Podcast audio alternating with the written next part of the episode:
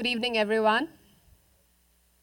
Um, to begin with, let us acknowledge that Queens is situated on traditional Anishinaabe and Haudenosaunee territory. We are grateful to be able to live, learn, and play on these lands. To acknowledge this traditional territory is to recognize its longer history, one predating the establishment of the earliest European colonies. It is also to acknowledge this territory's significance for the indigenous people who lived and continue to live upon it, and whose practices and spiritualities were tied to the land and continue to develop in relationship to the territory and its other inhabitants today.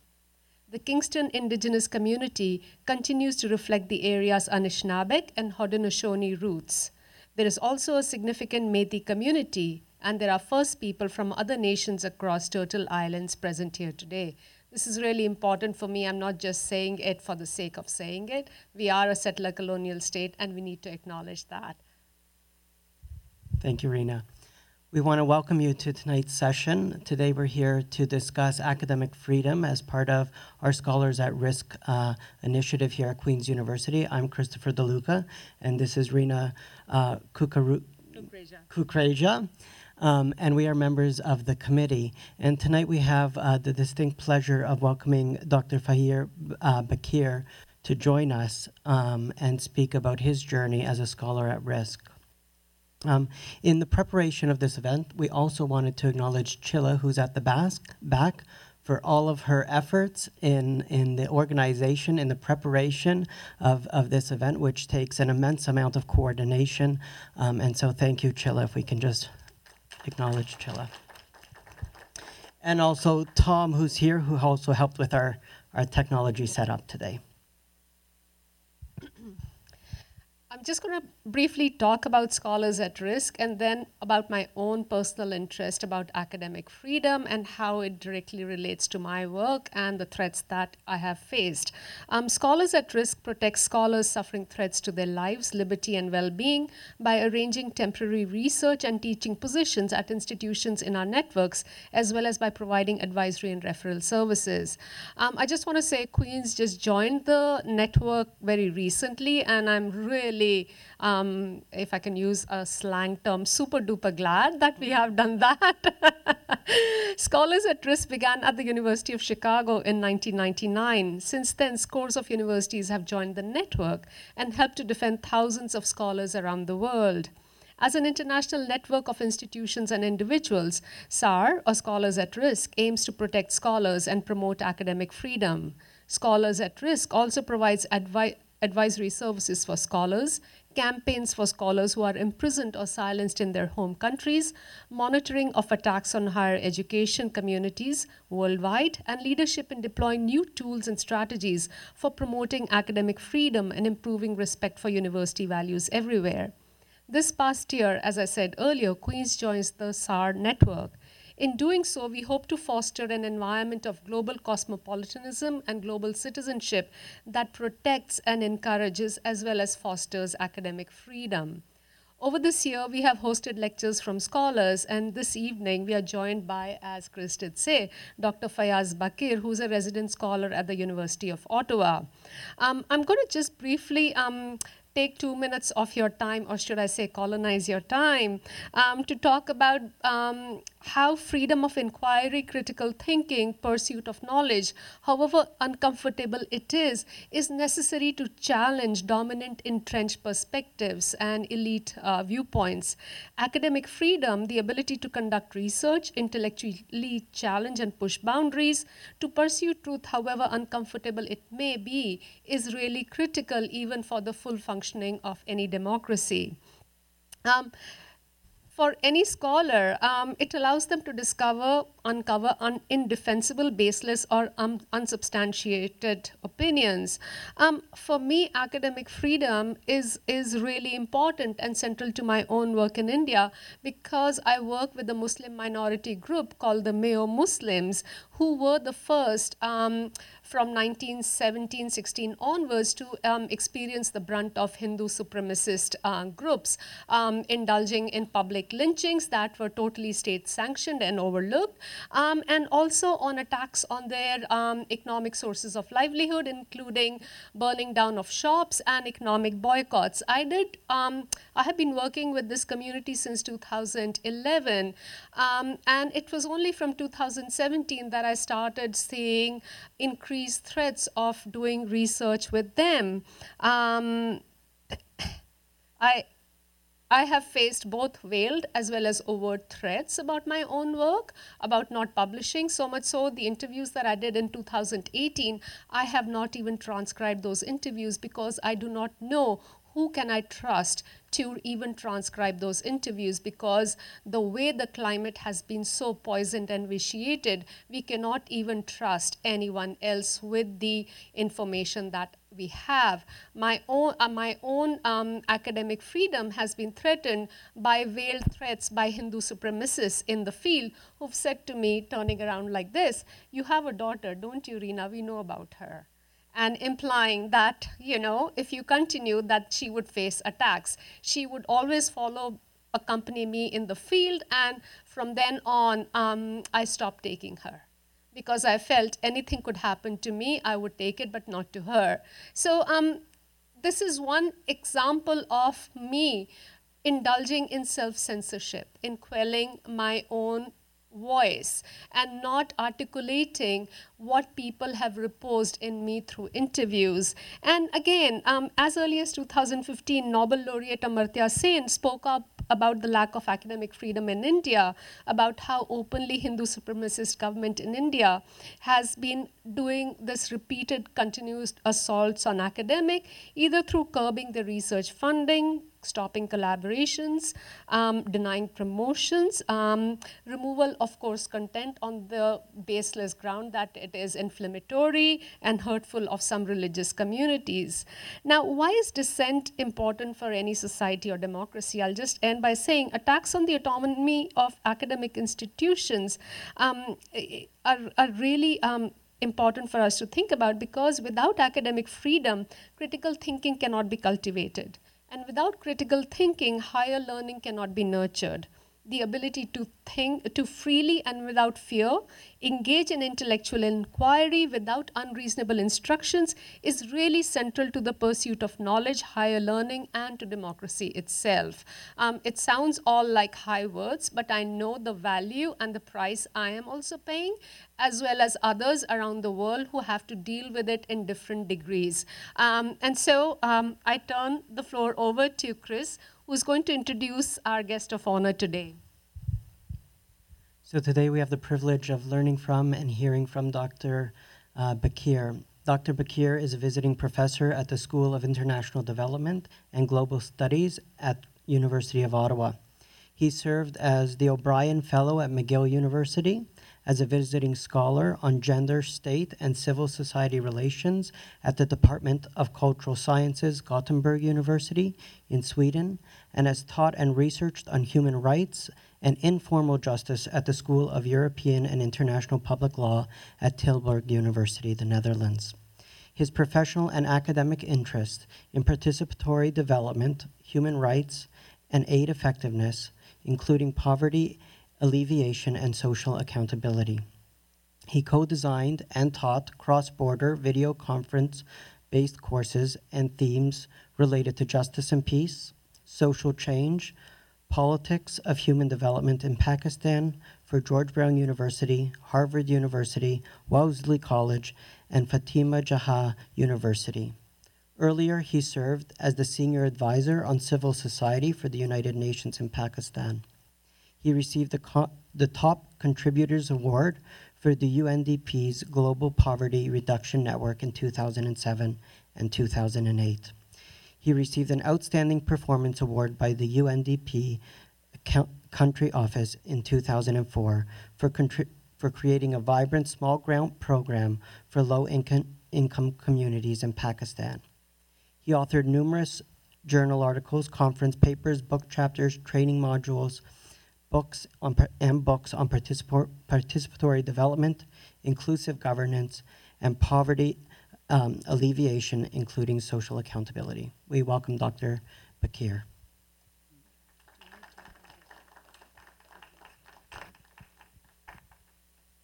So Dr. Baqir will give uh, uh, some remarks for about 15, 20 minutes, and then we will open the floor up for, for questions and, and engage in a conversation.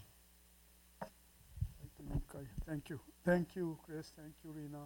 Thank you, all of you, for coming. I hope you can hear me and it is working. No? It should be. Yeah. Or do we need to change the volume? Okay. Uh, Thank you for inviting me. It's a great honor and privilege to be here sharing my story. Before I begin my story, I want to tell you two or three stories which are very important in understanding what might put scholars at risk.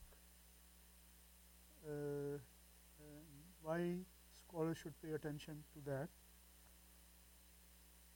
One of them is, I think, which is very important. And after I talked to Rina this afternoon, I found out it is important for scholars not at risk also.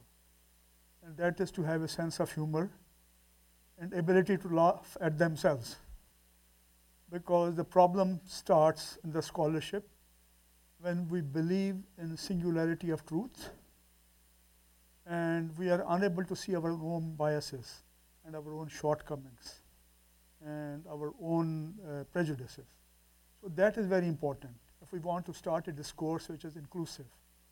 It looks at the other as it looks at the self. So that's one impo- uh, important thing.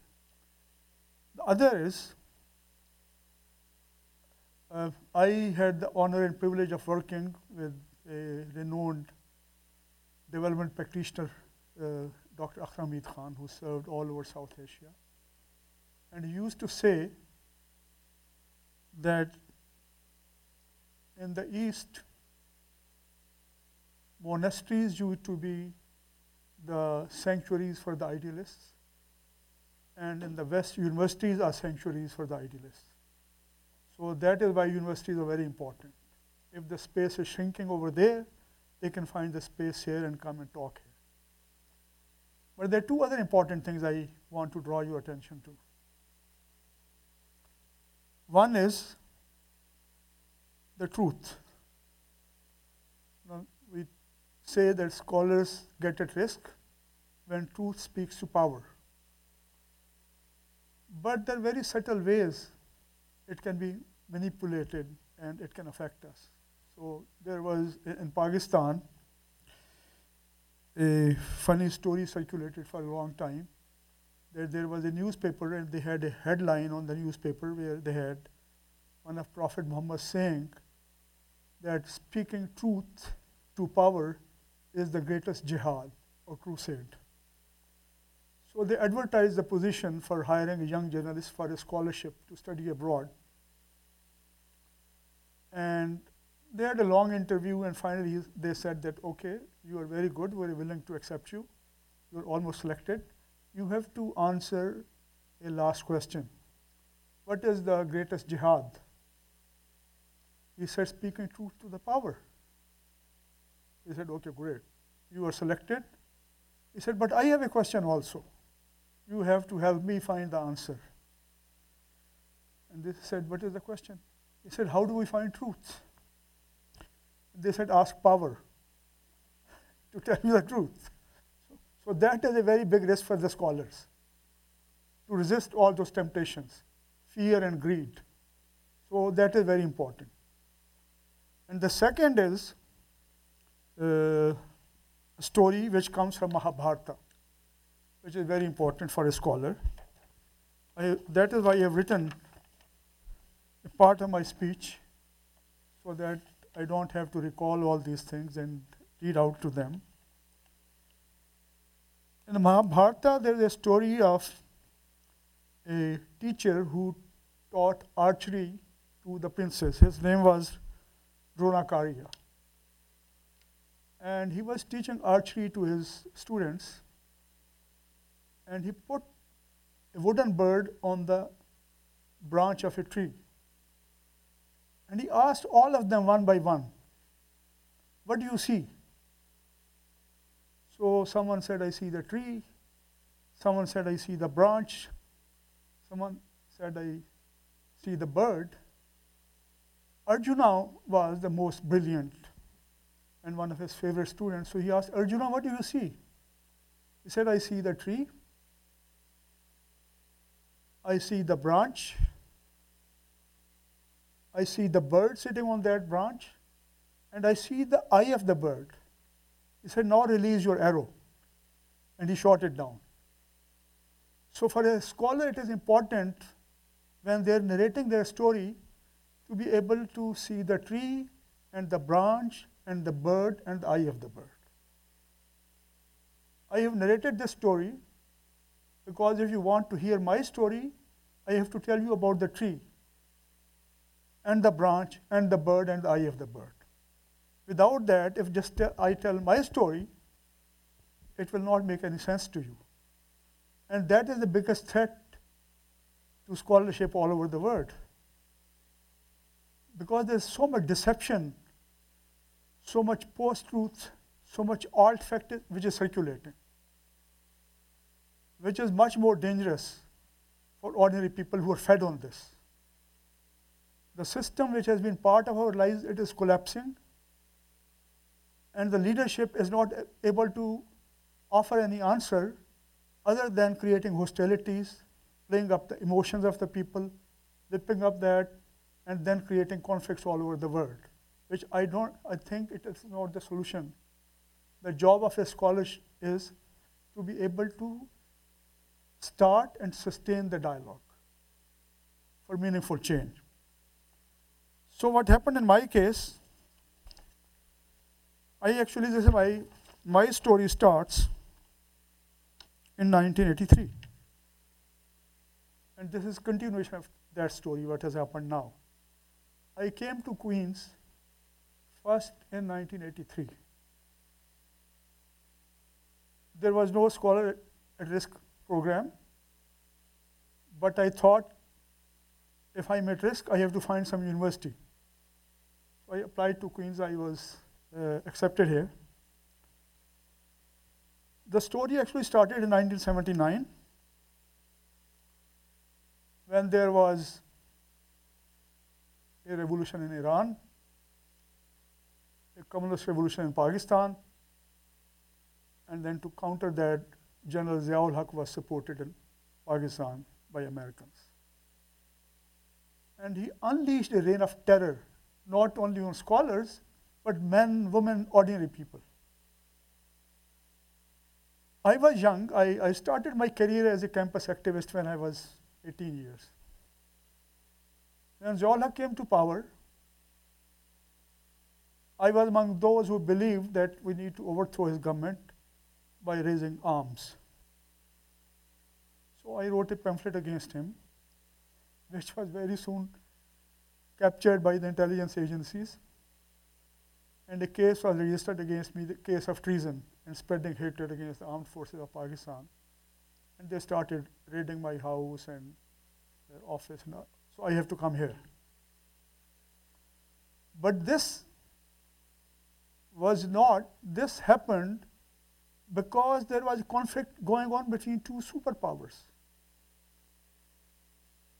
And we came under crossfire, people of Afghanistan and Pakistan. That is very important to understand. Without that context, we can't understand what is going on over there. And at that time, it is very important to know people were motivated, people of Afghanistan, tribal, religious people, in the name of honor of their women. Because do you remember Taraki,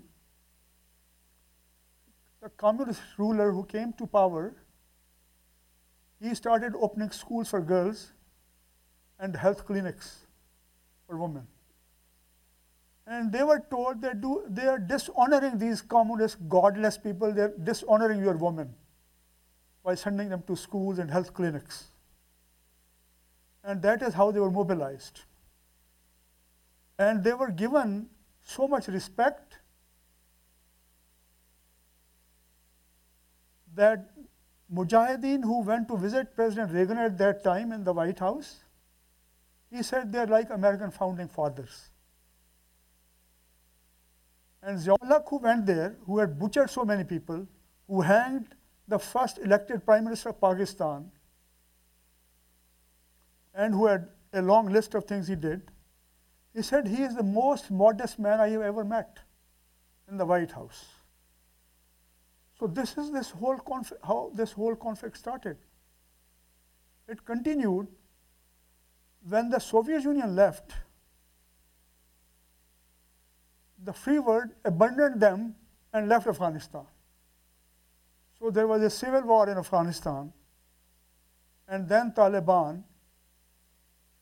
They, of course, with the support of the regime in Pakistan, they took over and brought some law and order there. And then the case against them was built that they don't allow women to go to schools. They don't allow women to go to health clinics. So the position was completely changed. So this has continued for the last 40 years. And we have been part of that, we have been under that crossfire. So for us, when it happened again, in 1983, I came here. During my second semester, when I was here, I had a nervous breakdown. I had to discontinue my semester. I went to USA. I wanted to spend as much time here as possible so that I don't have to go back because these guys will come after me again. So finally, I went back. Then what happened was after 9 11, the conflict again it you know started heating up. And this time what happened was when the NATO forces, American forces, they raided Afghanistan, it is very important to understand. USAID gave $5 million to Afghan Center, University of Nebraska, Omaha, to produce primers for Afghan children and youth to prepare them for jihad, which started in Mujahideen area, which was full of hatred and religious bigotry, inciting people to violence, showing the picture of a Russian soldier beheaded. And those of you who understand Urdu, Urdu or Hindi, it said Alif Allah be banduk, Jim jihad te talwar. It was in complete violation of American Constitution and law. They could not support any religious hatred-based material. And when USAID's representative was asked to explain it, "Oh, how have you done this? She said, we have supported education and education is secular, so that is how it is justified. So when this thing started again, the war started again, they had their own reason, they had their own stories. But when they started indiscriminating bombing and drone attacks, and I will tell you the number how many people were killed on civilian sides and soldiers and combatants on both sides Afghans, Pakistan, and then Americans. They said it is collateral damage. In the name of collateral damage, you cannot hide what is happening to the ordinary people. And Afghan code of honor, revenge is an important part of that. So they started revenge attacks in Pakistan on shopping centers, mosques, funeral processions, cricket grounds, theaters, everywhere. And our story started when we saw this. There were they attacked inter, ISI, you know, inter, uh, Inter-Services Intelligence Agency of Pakistan. They started their headquarters. They attacked Army headquarters. They attacked Naval headquarters. They attacked Air Force headquarters. They attempted on the life of General Musharraf lethal attack. At one time, they succeeded in getting to the uh, GHQ, General Headquarters, and almost they captured the Chief of Army Staff. So all these things were going. They were killing ordinary citizens also. So in Islamabad, I and my wife, we used to go and all the vigils to light the candles, to lay the wreath of flowers, to show sympathy, whether civilians or. Uh, and we thought we should try to create an atmosphere where there's some dialogue possible.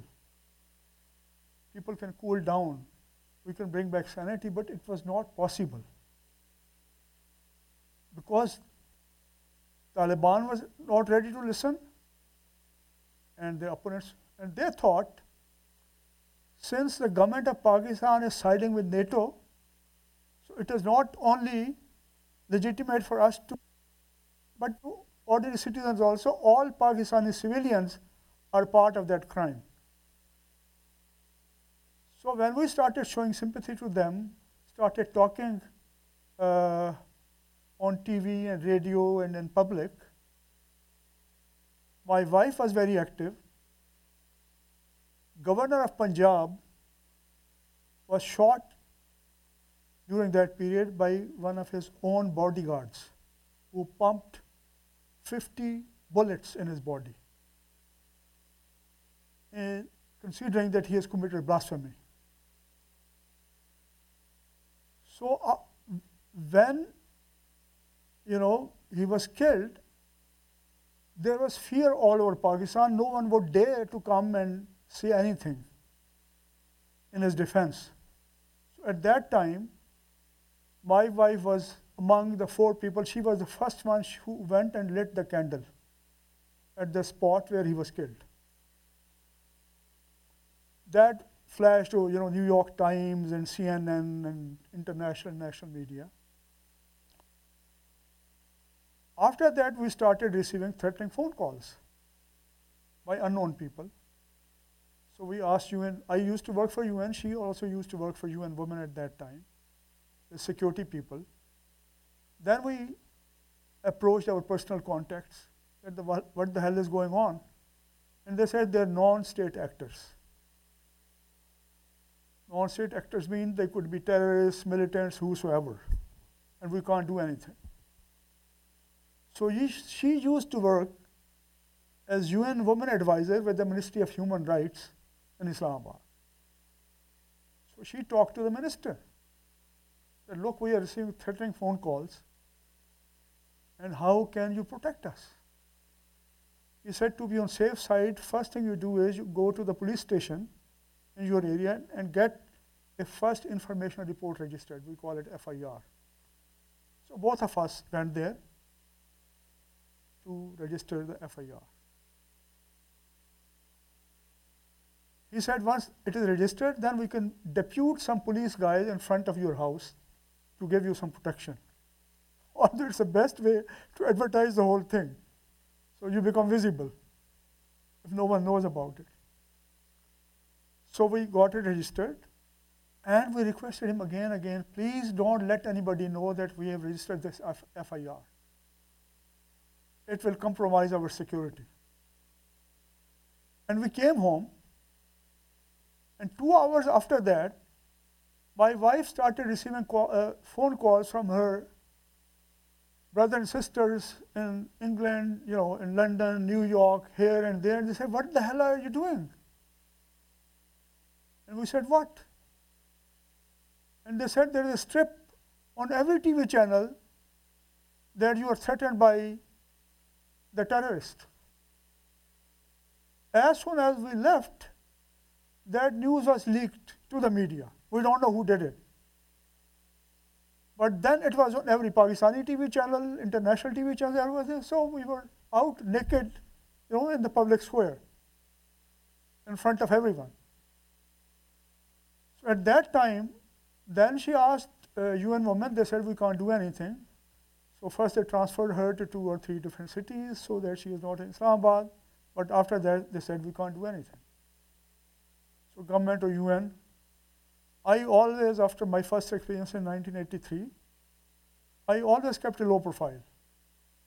And I thought a cool headed and even headed dialogue might help us more than doing this.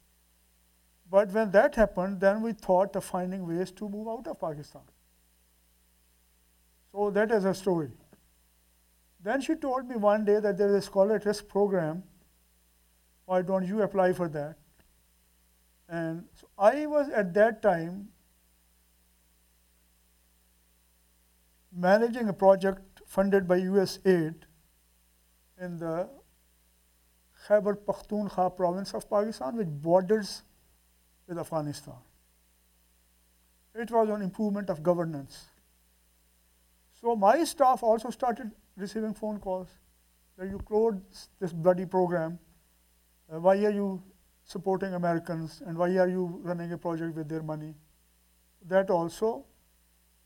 So we were able to, you know, record the phone numbers.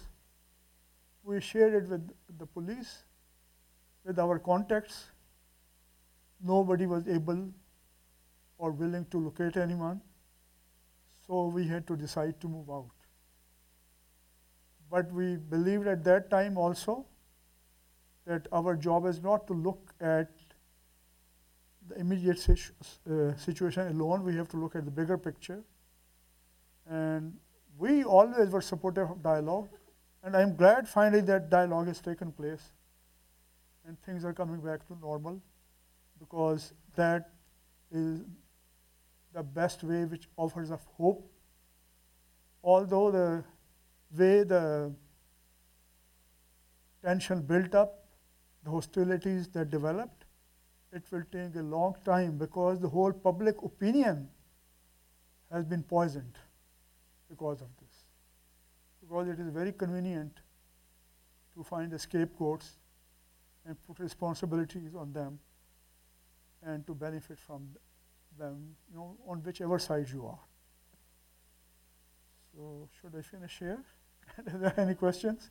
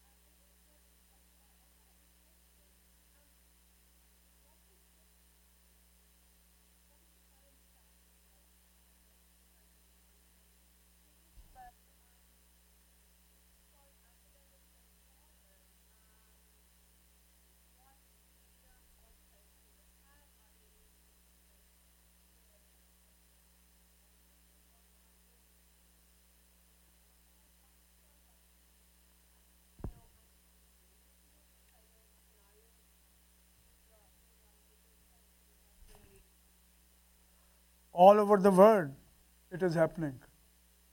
And it is very difficult for scholars. I mean, when I came here, when I left Queens, I went to USA to continue my work.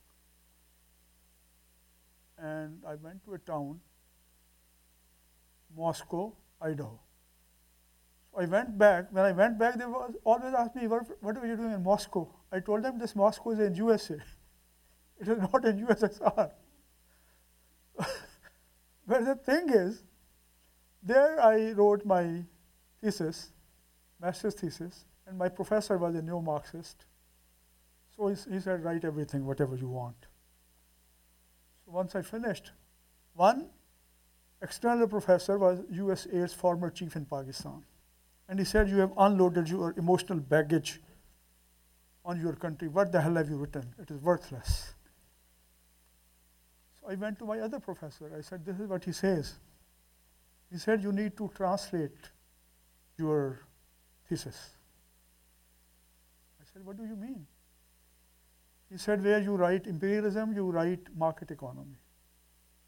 Where you write socialism, you say planned economy. Instead of exploitation, you say market distortion or redistribution of resources. So he said, you translate in a language which they can understand. Only then they're willing to look at your thing. So, situation is not very good. But I think on the side of scholars, they also have to learn. Because general opinion has been poisoned. And they can be easily influenced.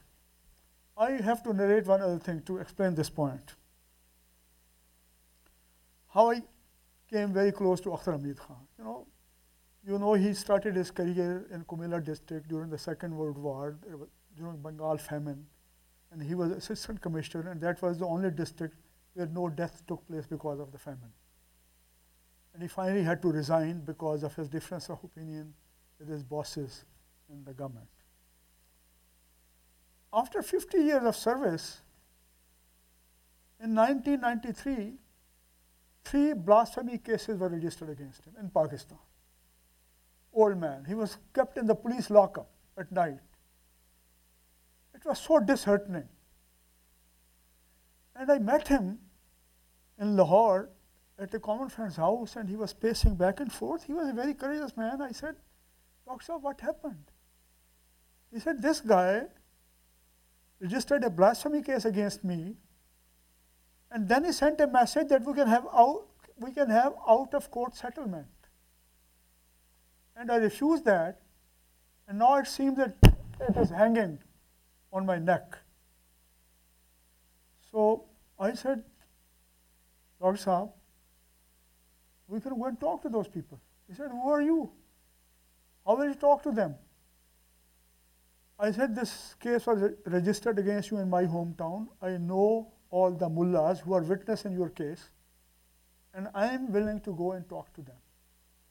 So I took Akhtar Hamid Khan and one other friend, we went to Multan, my hometown. We went to all the six madrasas whose chiefs were witnesses against him. We took a binder with 350 pages flagged with all the very interesting thing. Because when you stereotype the enemy, people thought there's a big conspiracy against him. Religious right is after his throat. They want to kill him. All the activists. I said, we need to find out the facts.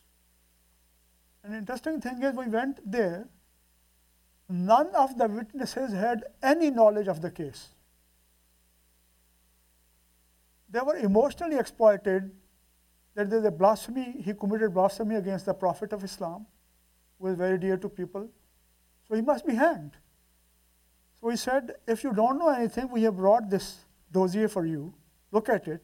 It is flagged. Everything. And then if there is any question, you let us know. So for a week or so, we visited them, we talked to them, we gave them evidence, and all of them agreed to withdraw as witnesses. So scholars, for them it is very important. It will take a long time. To situation is pluralized. So from polarization, we have to bring it to pluralization. But at this time, it is not good. It takes very concerted, low-key, inconspicuous way of working with people and helping them understand that they should know what they're talking about. And there is a power play also. Always, I mean, uh, if you look at Pakistan, they have never had more than 2 or 3 percent of seats in the parliament. They're not part of big business. They don't have a general following among the voters, but they're projected as if they control everything in Pakistan. So that, for that to deal with that, and then there were attacks on Christian minority. I talked to those people also. They also said it is always helpful if you don't go to media after some attack has taken place. You can de-escalate the situation, bring the other party to the table and find a solution if you do it in a very inconspicuous way behind the media. So things are not good. As in India, as in USA and Pakistan, a, different history is being fed to the people, which is based on fantasies. And it will take a long time for them to learn. So one thing which can, scholars can do over here is to keep writing, researching, and publishing. to keep the narrat- narrative going. So that at some point of time when things change and people are willing to listen, there's something there. I think that's very important.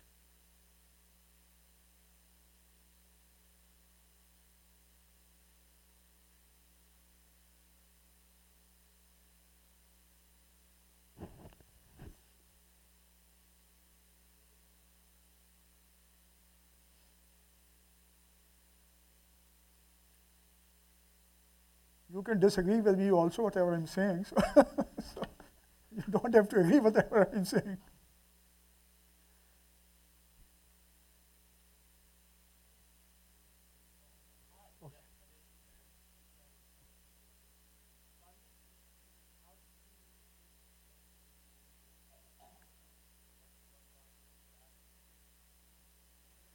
Because my, as I told you, my uh, assistantship was discontinued at Queens. So then I just started looking for places uh, where I can find some. I didn't know anyone. So I was sitting at the Douglas Library and looking through directory. And then I saw this name, the town Moscow in USA. And the chairman was some Ghazanfar Sheikh. I said, there's a, maybe there's a Middle East Sheikh sitting there in Moscow. So what the hell is going on there? So there's no harm in asking him. So I wrote to him and he positively responded. Later on, I discovered that he was from Pakistan, Ghazanfar Sheikh. So that was one reason. Other is Professor Qadir, who was here, uh, Director of Urban Regional Planning. He was my mentor, he was my supporter. So I, through my conversation with him, I also found out that he knows that guy also. So I applied to them and they showed interest and I went there. It was just by accident uh, that I landed over there. My uh, interest at that time was to delay, delay my return as long as possible so that I don't have to go there. And because soon after I went there, by mistake, I wrote a newspaper column, Socialism Revisited, which was very critical of Soviets and Chinese version of socialism and socialist practice and ideology. And next week, a guy from Special Branch was at our house. And my mother said, They've started coming again. What the hell is going on? So I talked to him. I said, What is the problem? Why have you come again? He said, We had closed your files after you left. You wrote this column in the newspaper, so I, we have been asked to come again and find out what are you doing. So immediately, so I was, my mother was scared that he has come after such a long time, and then they've started coming to him. So I was working with the trust, Trust for Voluntary Organization, and his boss happened to be my friend, who was also a former activist. I told him, he said, and he said that I want to have one more meeting with me. He wanted to have detailed interview with me, the special branch guy. And he said, I will, I have to come to your house. I talked to this friend.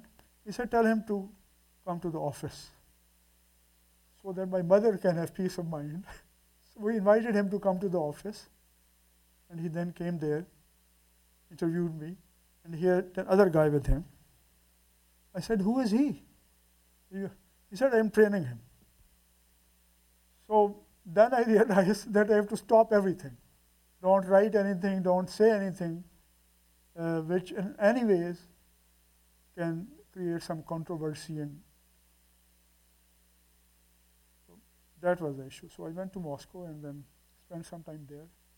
Finally, immigration asked me to leave, and I went back. So that's another story.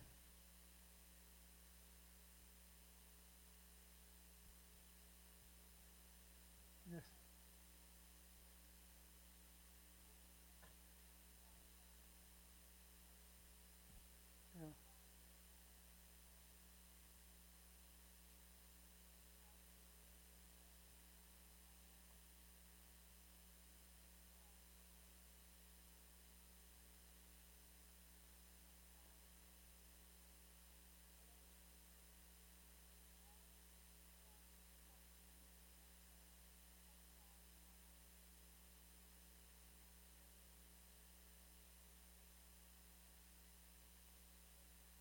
Yeah. Yeah, I think uh, human right issue is there on Uyghur, but Pakistan government all, of course, is looking the other way. They don't want to talk about it. There are many other issues in the region also. My understanding is that there are two views. One is to start and feed the conflict one way or the other on pretext of human rights violation or whatever. The other is to make every effort to preempt the conflict, not to let it happen. I think Pakistan, China, Iran, even Russia, these and other states, they don't want any conflict escalate in that region. It is in the interest of everybody. I think Pakistan normalizing its relationship with India and preventing the conflict in the region, it is in the interest of billions of people in that region. Chinese, Indians, Pakistani, Iranian, Afghans. Uh, and they have shown that restraint also. I think after recent uh, killing of Qasem Soleimani, people thought that it will escalate, Iranians will react and something, but it did not escalate. So there is an understanding among political forces, among the governments in that region, that we have to find a way to stop this. And it has happened in Pakistan's relation to India also. Last year there was, you know, an attack in Pulwama, and then they came back. But after that, I mean, after curfew was imposed on Kashmir for six months, Pakistan has not done anything. And same after this, because they think that people of India or Kashmir should themselves, they should find a way to negotiate it with the government. So that's my understanding.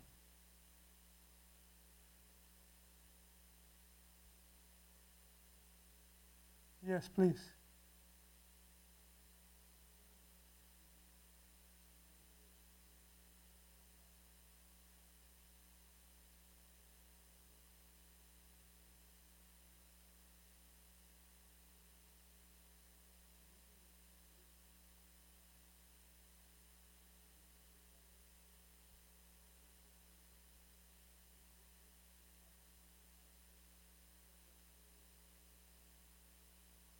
I think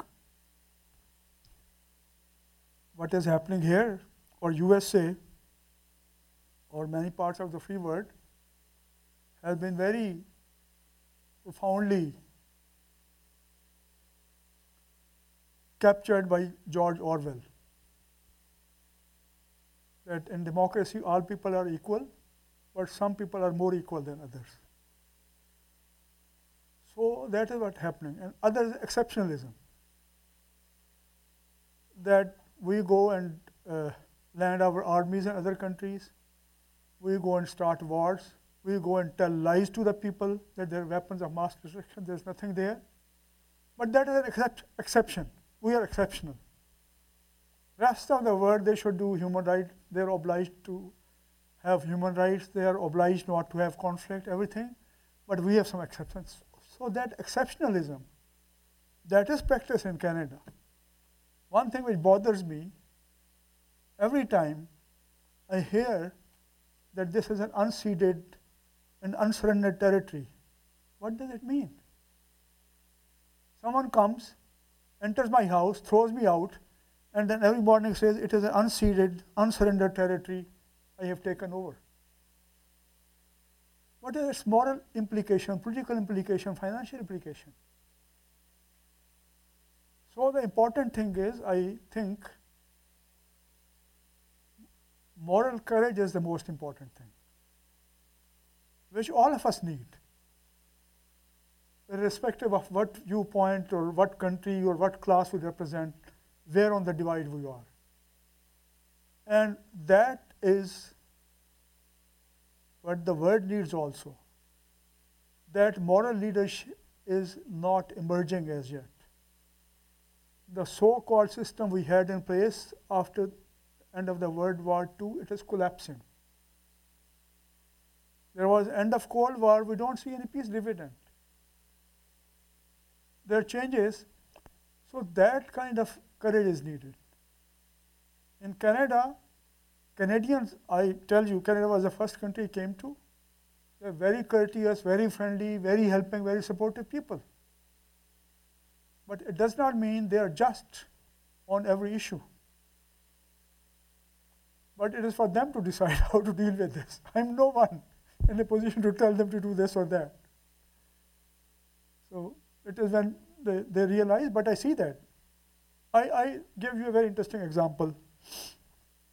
I published a book this year, Better Spending Practices, for showing the cases of aid effectiveness. So there were 17 chapters. One section was the case of Global South and Global North. First Nation people in Canada. That is the only chapter where under the title there is nothing, it is blank. I could not find anyone who was willing to write anything or interested in writing anything. Whether the First Nation scholars or settlers. I approached people at McGill, Guelph, University of Ottawa, Queen's, journalists. First Nation people, they didn't trust anyone. Because they thought people come, they use our name, do some interviews, and then they make money out of this, their, their own projects. And others, they were too busy in meeting their deadlines and doing their things.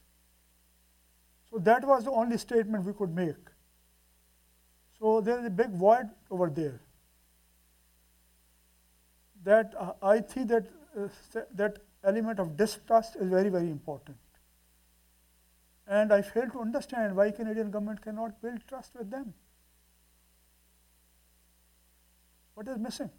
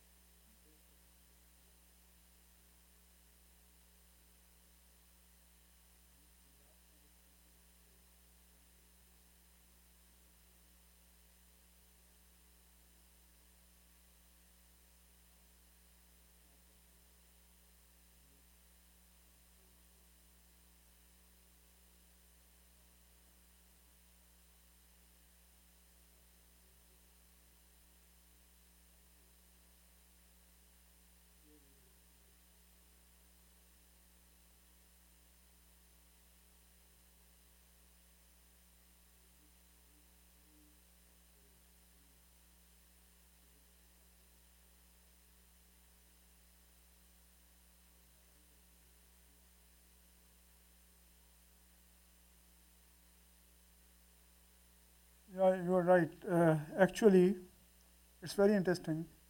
Before General Musharraf came to power in Pakistan after 9 11, there was only one TV station, state owned, Pakistan Television. We have 135 TV channels now. then there's social media, there's newspaper. And public opinion has become more polarized, more hate based. The space has more shrunk. So someone asked a politician over there, he said there is freedom of expression, but no expression of freedom. That is what is happening. Civil society has a, a big responsibility. It is not just raising the voice, it is articulating the voice in a way where you can engage other people. That is the biggest test. Because you raise their voice, they also raise their voice. The important thing is what is the quality? What are you saying? What is the message? How are you engaging them? How do you open their minds? How do you provoke them to think? How do you make them understand that they could be wrong? I'll give you a very interesting example. In Balochistan, where there are thousands of missing young people who have been picked by various agencies or militant groups. And Balochistan is the smallest in population size. They thought, how, what is the way? How can we bring public attention to this?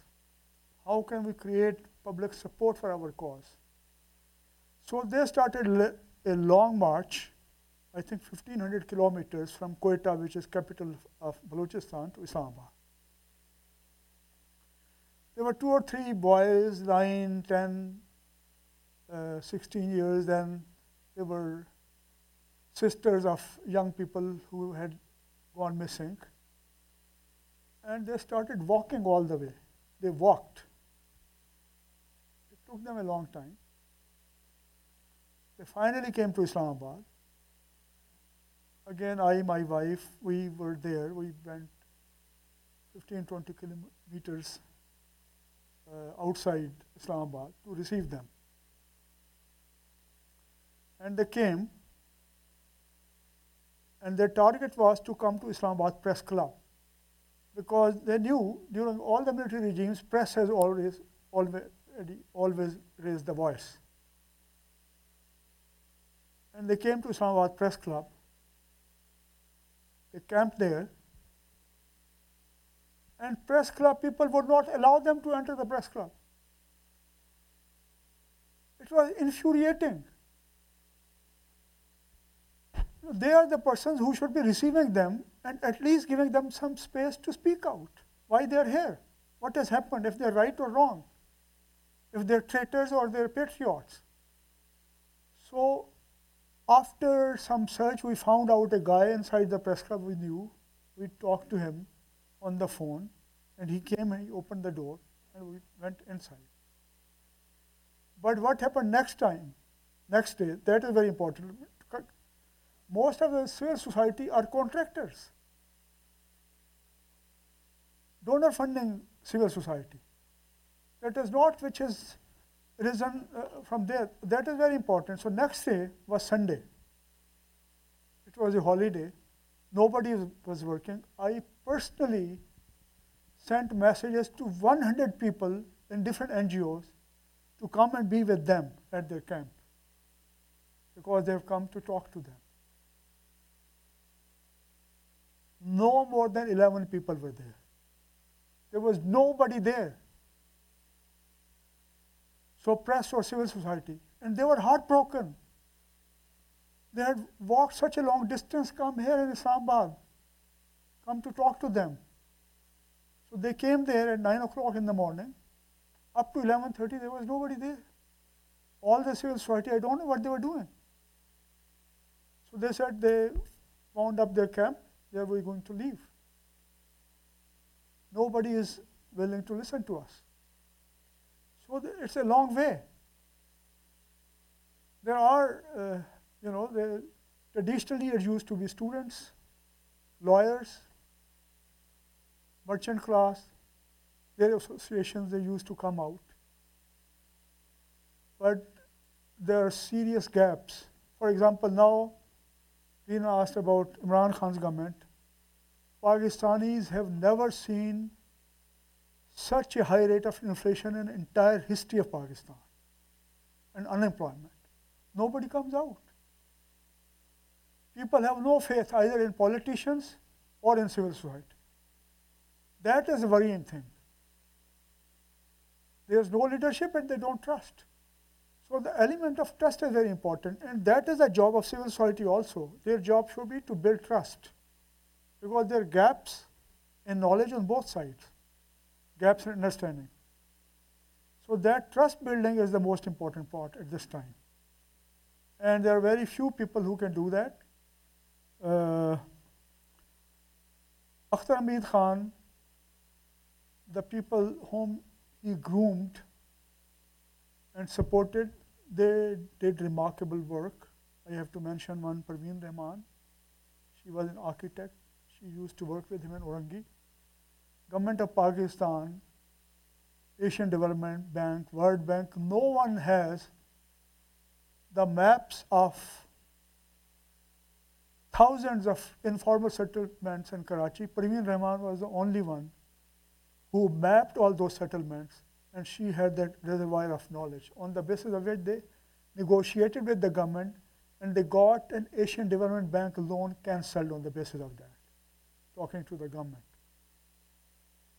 And so, Karachi Water and Sewerage Board, they requested for a loan by Asian Development Bank, and Parveen Rahman, she drew a map of the Karachi and she showed the points where the water is being siphoned off by the mafia. One siphoning point was within a police station. So she showed that she said there is no need for a loan. Just plug those points and the water will be available. And 13 March 2013, she was killed. So it's, it's not an easy job. It's very demanding, but there are people who are doing this despite all this. But it will take a long time.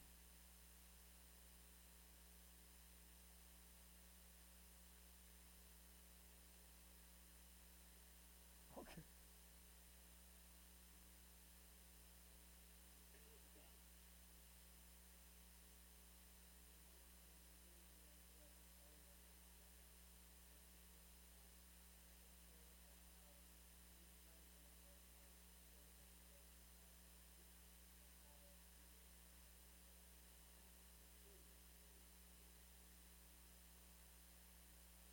I think, yeah, uh, one thing that I mentioned to you, uh, which is cause of many conflicts and misunderstanding, is trust deficit. But the cause of trust deficit is knowledge deficit. I'll give you an example. For example, there are many civil society organizations raising voice for access to water access to education, access to health, right based approach.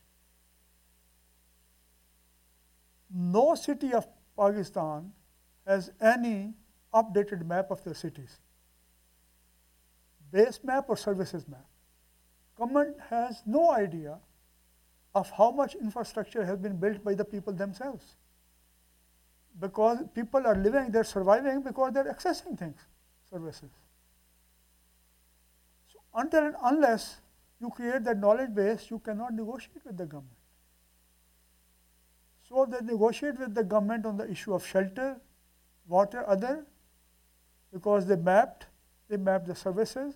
So I think scholars at risk, what they can do is not only scholars at risk here, but I think there should be collaboration between the Canadian scholars and scholars in that part of the world to build a repository of knowledge which can be used because what is happening, I'll give an example for South Asia to illustrate my point. There are many people who always talk about how much aid should be going to South Asia, quantity of aid. Now, what happens to aid?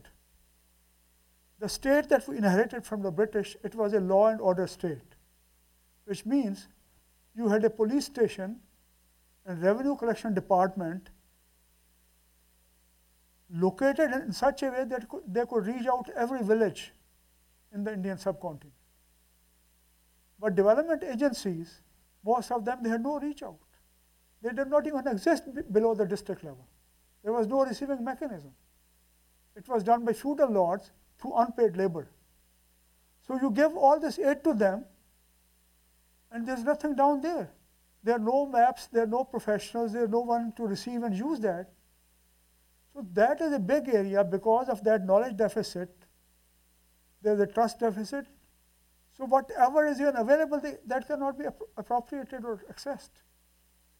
So there is a big room to organize communities around that, to build the civil society, to build their confidence, to build their capacities, to engage them in the dialogue, and to change the discourse.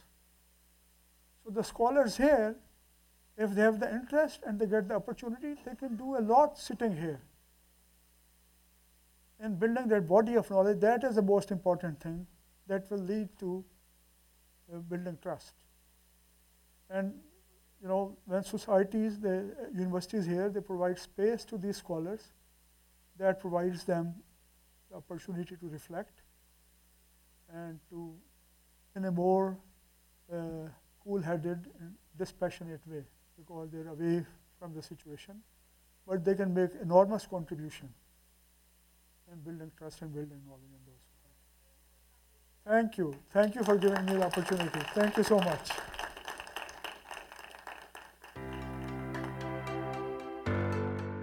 Thank you for listening to this podcast produced at CFRC 101.9 FM in Kingston, Ontario, at Queen's University, situated on the traditional territory of the Anishinaabe and Haudenosaunee peoples. The CFRC Podcast Network at podcast.cfrc.ca is brought to you by the generous support of the Queen's University Faculty of Engineering and Applied Sciences.